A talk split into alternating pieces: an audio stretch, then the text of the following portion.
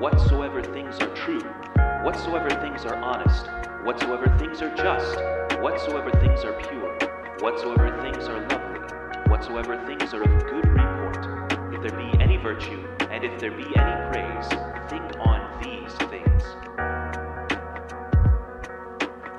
Welcome to Think on These Things, a short form podcast brought to you by At a Church Radio.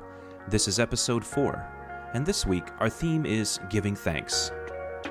Today's scripture is 1 Corinthians chapter 15, verses 54 through 58. So when this corruptible shall have put on incorruption, and this mortal shall have put on immortality, then shall be brought to pass the saying that is written Death is swallowed up in victory. O death, where is thy sting?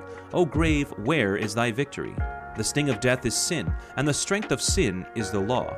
But thanks be to God, which giveth us the victory through our Lord Jesus Christ.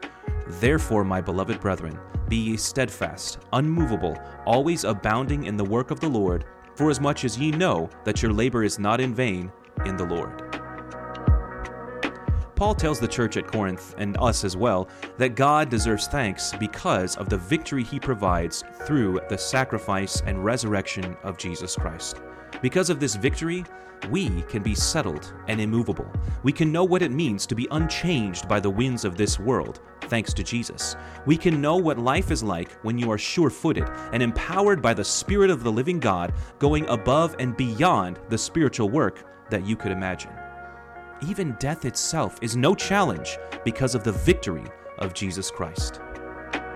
Give thanks for the victory today, and anytime that you start to feel the pressures of this life, because you've already won when you join up with Jesus. You just have to settle in and watch Him work. Thanks for joining us today. May God bless you as you think on these things.